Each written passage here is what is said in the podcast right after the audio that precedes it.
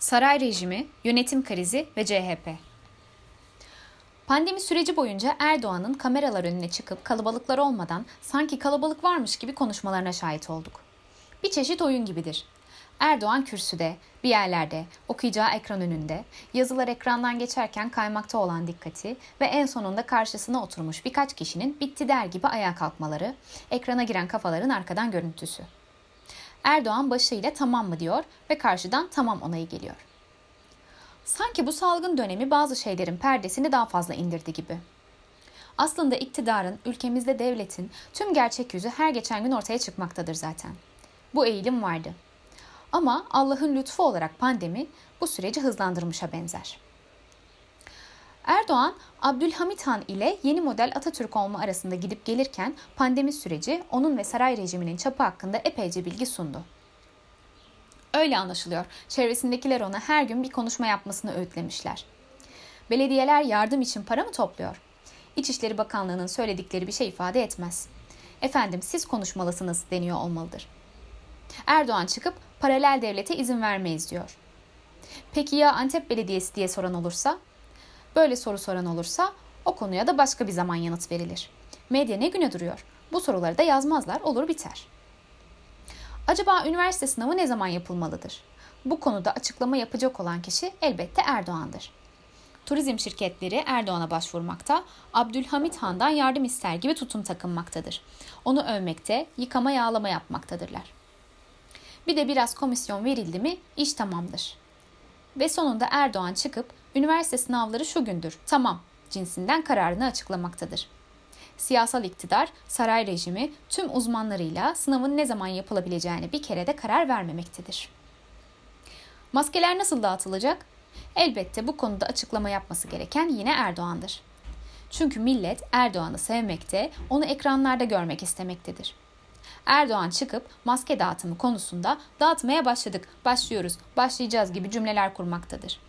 Ve kendisini dinleyen, konuşmanın sonunda arkadan görüntüsü ortaya çıkan birkaç kafaya çaktırmadan bakmakta, oldu mu diye işaret diliyle sormaktadır. Oldu efendim, olmadıysa da oldu yanıtı dışında başka bir yol yoktur. Mesela 65 yaş üstü sokağa çıkmasın demek yetmez. Tamam böyle bir karar verilmiştir ama buna uyulup uyulmayacağı bir sorudur. Efendim siz konuşursanız, siz söylerseniz halk buna uyar. Ve tabii ki şahsım olarak gereği yapılır ve Erdoğan şahsı olarak kameraların karşısına çıkar ve 65 yaş üstü evde kalacak der. Mesela hafta sonu sokağa çıkılacak mı yoksa çıkılmayacak mı? Erdoğan bu konuya değinmeyi unutmuş ya da Erdoğan'ın metnini yazan her kimse bilerek yazmamış olabilir. Bu durumda İçişleri Bakanı sokağa çıkma yasağı var diye açıklama yapar. Demek o arada hiç kimse Erdoğan'a soramaz. Zira halktan gelen sorular gece gelmiştir ve sonunda Erdoğan eğer uykudaysa, müsait değilse ona sorulamaz. İçişleri Bakanı sokağa çıkma yasağını açıklar. Ama sabah olur, bu kez elinden oyuncakları alınmış olan Erdoğan bu açıklamayı kabul etmez. Öyle ya, onun lafının üstüne laf edilemez. Kameraların karşısına çıkmasını beklerdik ama olmadı. Kendisi uygun değildi belki de. O da tweet attı. Tweet atma işi sadece Trump arkadaşına mı aittir? O da tweet atabilir. Ve hafta sonu sokağa çıkma yasağına gönlü el vermediğini bildirdi. Gördünüz mü? Onun bir iradesi var. Bu irade açık olarak ortaya konmaktadır. Kararları kim vermektedir? Erdoğan vermektedir. Herkes bunu anlamış olmalıdır. Maske sürecinde, sokağa çıkma yasaklarında, sınav tarihleri konusunda esas karar vericinin kim olduğunu herkes bunu anlamış olmalıdır maske sürecinde, sokağa çıkma yasaklarında, sınav tarihleri konusunda esas karar vericinin kim olduğu herkese, dosta, düşmana gösterilmiştir. Hele ki İzmir'de camilerden devrimci marş okunması olayında Erdoğan elbette devrede olacaktır. Ya da Adana'da valiliğin yardım dağıtım organizasyonu için soru soran CHP'li genç meselesinde elbette devrede olmalıdır. Bunda hiç şüphe yoktur. Yoksa savcılardan biri çıkar ve istenmeyen bir karar verebilir.'' Bu durumlarda devrede olması tam da gereklidir. Abdülhamit Han da böyle yapmaz mıydı? Ya da Mustafa Kemal hiç böylesi olaylara müsaade etmiş midir? Öyleyse mutlaka Erdoğan'ın konuya müdahil olması gerekir. Zaten başka türlü de canı sıkılmaktadır. Cumhurbaşkanlığı, Başbakanlık, AK Parti Başkanlığı makamı üçü bir makam olmak koşuluyla boş durulacak, yan gelip yatılacak yer midir? Ona karışma, buna karışma hiç olur mu? Elbette farkındasınız. Bu örnekleri bilerek ve isteyerek çoğalttım. Dahası var ama bu kadarı şimdilik yeterli olmalıdır. Örneklere devam edersek konumuza dönemeyeceğiz. Soru şudur. Sizce bu tek adam rejimi midir? Yukarıda söylediklerimizden hareketle bu sorunun şaka olduğunu düşünmeyin. Hayır, şaka değil. Ne kadar gereksiz şey varsa Erdoğan o konularda konuşmaktadır. Ne kadar gereksiz şey varsa saray basını bunları öne çıkarmakta, Erdoğan da bu konuda açıklamalar yapmaktadır. Elbette bunları zevkle yapmaktadır. Yani kimse ona bunları zorla yaptırmıyor. Ama ne zaman ciddi bir konu ortaya atılacaksa bu kez Bahçeli devreye girmektedir. Bahçeli meclis bekleme yeri değildir demektedir. Böylece milletvekillerinin milletvekilliklerinin düşürülmesi için bir başlangıç işareti vermektedir. CHP Genel Başkanı Kılıçdaroğlu durup dururken Deva ve Gelecek Partilerine milletvekili verebileceğini söylemektedir. Bunun ardından hep birlikte bir yeni tartışma süreci başlatılmaktadır. Seçim kanununun meclise gelmesi süreci açılmaktadır. Saray rejimi nedir? Bu konuda kafalarımızın net olması gerekir. 1. Biz bu devlete tekelci polis devleti diyoruz ve tekelci çağda Burjuva devletin tüm kapitalist ülkelerde değiştiğini, Burjuva devletin siz Burjuva demokrasisi de diyebilirsiniz. Faşizmin tüm dişlilerini içerecek tarzda bir iç savaş örgütü olarak örgütlendiğini anlatır. Burada tekelcilik olmadan salt polis devleti demeyi doğru bulmayız. Devlet bir sınıfın diktatörlüğüdür. Tekerler çağında bu sınıf burjuvazinin tekerler azınlığıdır. Polis vurgusu ise devletin iç savaşa göre örgütlenmiş bir mekanizma olarak öne çıktığının göstergesi olarak ele alınabilir. Daha geniş bir perspektiften devlet sınıf savaşımlarına, dünyadaki sınıf savaşımlarına göre organize olmaktadır. Kapitalist sistemin 1900'lerin başında netleşen yeni niteliği, tekelci kapitalizm ve elbette dünya kapitalist sistemi içerisindeki emperyalizm ve 1917 Ekim devriminin zaferi ve onu izleyen birçok devrimin yenilgisi süreçleri kapitalist devlete değişimlere yol açmıştır. Faşizm bunun ilk biçimidir ve tekelci polis devleti bunun oturmuş halidir. Elbette her ülkedeki devlet arasında farklılık vardır. Elbette emperyalist ülkelerde devlet daha farklı dış görevlerde üstlenir. 2. Ülkemizde 12 Eylül rejimiyle oluşan devlet tam da tekelci polis devletidir. Tekellerin ağırlığı, elbette sömürge bir ülkede bu ancak uluslararası tekellerle birlikte olur. Sınıf savaşımının gereklerine göre örgütlenmiş bir iç savaş makinesi diğer ayrıntılarla birlikte bu devlet yapısında vardır. Bakınız Deniz Adalı Tekelci Polis Devleti Kaldıraç Yayın Evi 2. baskı 1994. Ancak 2015 yılından bu yana Erdoğan iktidarı döneminde yeni bir rejim oluşmaya başlamıştır. Saray rejimi tam da bunun için söylenmektedir. Saray rejimi yağma, rant, savaş ekonomisi üzerine kuruludur ve a. Suriye Savaşı ve daha genelde emperyalistler arasındaki yeni paylaşım savaşı? B. Kürtlere karşı savaş ve Gezi direnişinde ortaya çıkan direnişe karşı savaş süreçleri altında şekillenmektedir. Devletteki çeteleşme, hem içeride süren savaşın hem dışarıda süren savaşın hem de emperyalist güçlerin kendi güçlerini arttırma savaşımının içerideki rant, yağma ve savaş ekonomisinden beslenenlerin rekabetinin sonucudur. 2015 bu açıdan önemli bir dönüm noktasıdır.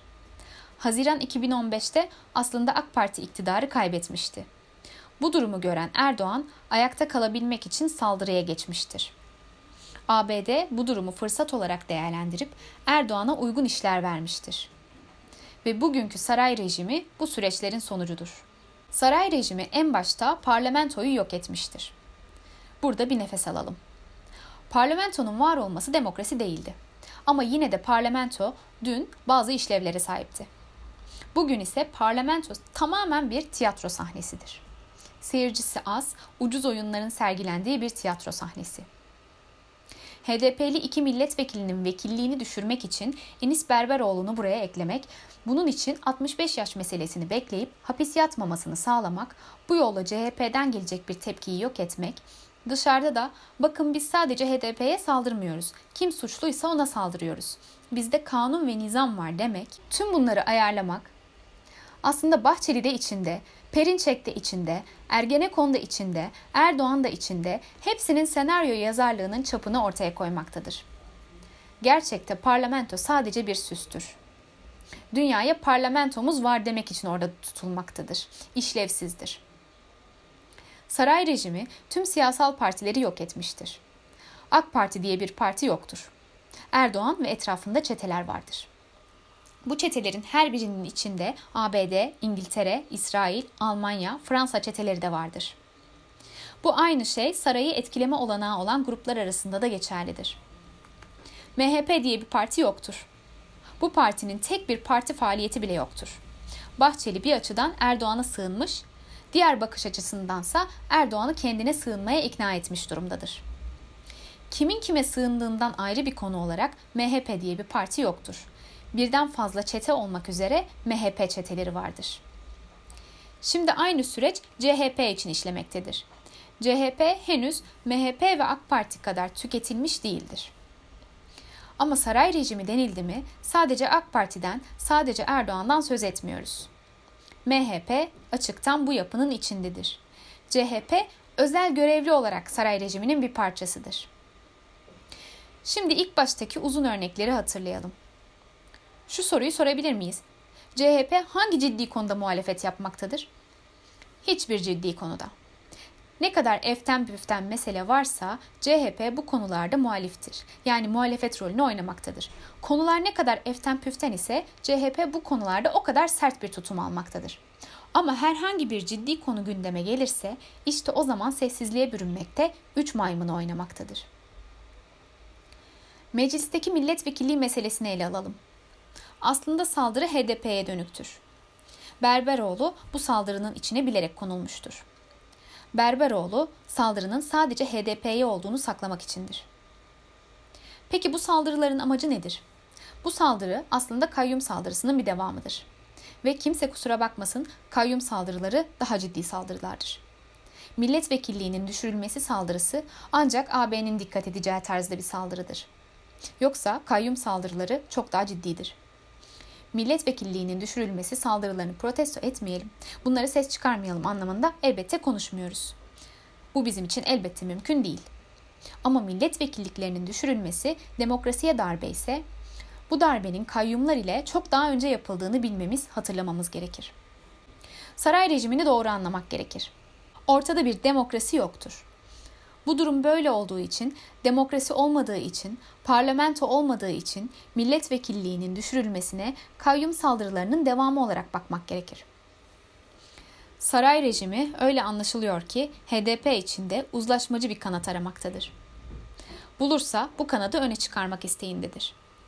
Bu nedenle Demirtaş sürecinden başlayarak HDP içinde etkin bazı kadroları etkisiz hale getirmek istemektedir. HDP içinde mücadeleden yana unsurları eleyerek onların yerine uzlaşmacı unsurları, Barzani hareketine sıcak bakacak unsurları etkili kılmak istiyorlar. Milletvekilliklerinin düşürülmesi ve kayyum politikası tam da böyle bir anlamda mücadelenin bastırılması, uzlaşmacı bir siyasetin önünün açılması amacını gütmektedir. Saldırı esas olarak HDP'ye dönüktür ve seçim yatırımları ile ilgisi olduğu sanılmamalıdır ortada bir seçim sürecinin olduğu fikri CHP lideri tarafından yaratılmış bir görüntüdür. CHP lideri kendi içindeki kaynamayı, arayışı durdurmak için yarın seçim varmış gibi yapmaktadır. HDP'ye dönük bu saldırının bir parçası bizzat Kılıçdaroğlu'dur. Enis Berberoğlu bunu gizlemeye de yarayacaktır. Biz aynı şekilde saray rejimini bir tek adam rejimi olduğunu da düşünmüyoruz. Her kararı Erdoğan'ın verdiği görüntüsü, buna dayalı olarak bu rejime tek adam rejimi demek aslında işin gerçeğini maskelemek olur. Efendim bu rejimden TÜSİAD da rahatsızdır sözleri yerinde kullanılmamaktadır. Elbette TÜSİAD rahatsızdır ama onların karlarındaki artışlar yaşam biçimleri konusundaki rahatsızlıklarını giderecek boyuttadır. Bu nedenle TÜSİAD rahatsız değildir demek daha yerinde olmaz mı? Ve bizim cephenin Tekelci kapitalizmi anlayan her Marksistin iyi bildiği gibi bir tekel ile iktidar arasındaymış gibi görülen kavga aslında tekelci gruplar arasındaki kavganın yansımasıdır. Burada bugün ülkemizde bu tekelci gruplar arasındaki kavgaya uluslararası tekeller arasındaki kavgayı yani paylaşım savaşımını da eklememiz gerekir. Yoksa saray rejimi tekellerin arayıp bulmakta zorlandıkları bir ortam sağlamakta, karlarına kar katılmaktadır. Onların rahatsızlığı başka grup ve çetelere dağıtılan paralardan kendilerine az bir pay düşmesidir. Saray rejimi anayasanın rafa kaldırıldığı, kanunların anlamını yitirdiği bir rejimdir. Bunu keyfilik olarak açıklamak yerine bunu devletin yönetememesi olarak ele almak daha doğrudur. Bu devletin bir baskı aygıtı olarak çıplak hale gelmesidir. Bu keyfilik yönetme zorluğunu aşmak için gelişmektedir. Bu keyfilik emperyalistler arası paylaşım savaşının etkileri altında tüm kurumların çeteleşmiş olmasının sonucudur. Bu keyfilik, yağma, rant ve savaş ekonomisini devam ettirebilmek için uygulanan politikaları sürdürme zorluğunun sonucudur. Bu saray rejimidir. Erdoğan ve saray iktidarı sürdürmek için bir yandan ABD'nin bölgedeki tetikçisi olmayı kabul etmiştir. Kaderlerini Trump'ın seçilmesine bağlamışlardır. Ve Erdoğan-Trump dostluğu son derece açık bir ilişkidir. Erdoğan, Trump'ın sözünden çıkmamak koşuluyla iktidarını sürdürme şansına sahiptir. Belli bir süre. TC devletinin birçok kurumu ABD'nin bölgesel komitesi yerel gücü olarak işlev görmektedir. ABD'den onay almış iken hazır ABD adına yapılacak birkaç işi varken TC devleti saray rejiminin ömrünü uzatmaya, bu yolla devleti kurtarmaya çalışmaktadır. CHP bu sürecin bir parçasıdır. Saray saldırıyor. CHP ise bizi sokağa çekmek istiyorlar diyerek saraya yardım ediyor. Saray kendi korkuları nedeniyle azgınca saldırıyor. Bir kadın çıkıyor. Hevesimiz kursağımızda kaldı. Elimde liste var. Bizim aile 50 kişiyi götürür diye konuşuyor. Diyelim ki eşi saraya yaranmak ve İsrail adına yakında iş tutmak için uğraşıyor. Peki Erdoğan buna neden izin veriyor? Çünkü kendi korkularını halka bulaştırmak istiyorlar. Bu nedenle Fatih diye birisi çıkıp karılarınızı kızlarınızı bizden nasıl koruyacaksınız diye tehdit savuruyor. İktidarın bitmişliğinin kanıtlarıdır bunlar. CHP bu korkunun daha da etkili olması için çalışmaktadır.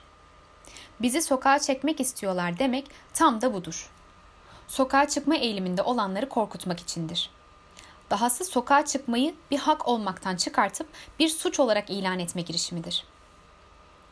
Düşünün, burjuva anlamda da olsa bir muhalif parti sokak mitinglerinden, protesto gösterilerinden neden korkar? Senin zaten sokağa çıkıyor olman gerekmez mi?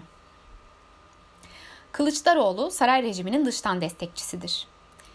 İçten eklenmiş destekçi MHP'dir, Perinçek'tir, daha başkalarıdır. Ama CHP dışarıdan destekçidir. Zira onun görevi gelişmekte olan toplumsal muhalefeti durdurmaktır. Tam bu nedenle bakmamız gereken yer burasıdır. Biz devrimci işçiler, biz devrimciler gözümüzü gelişen direnişe dikmek zorundayız. Ayağımızı yere sağlam basmalıyız.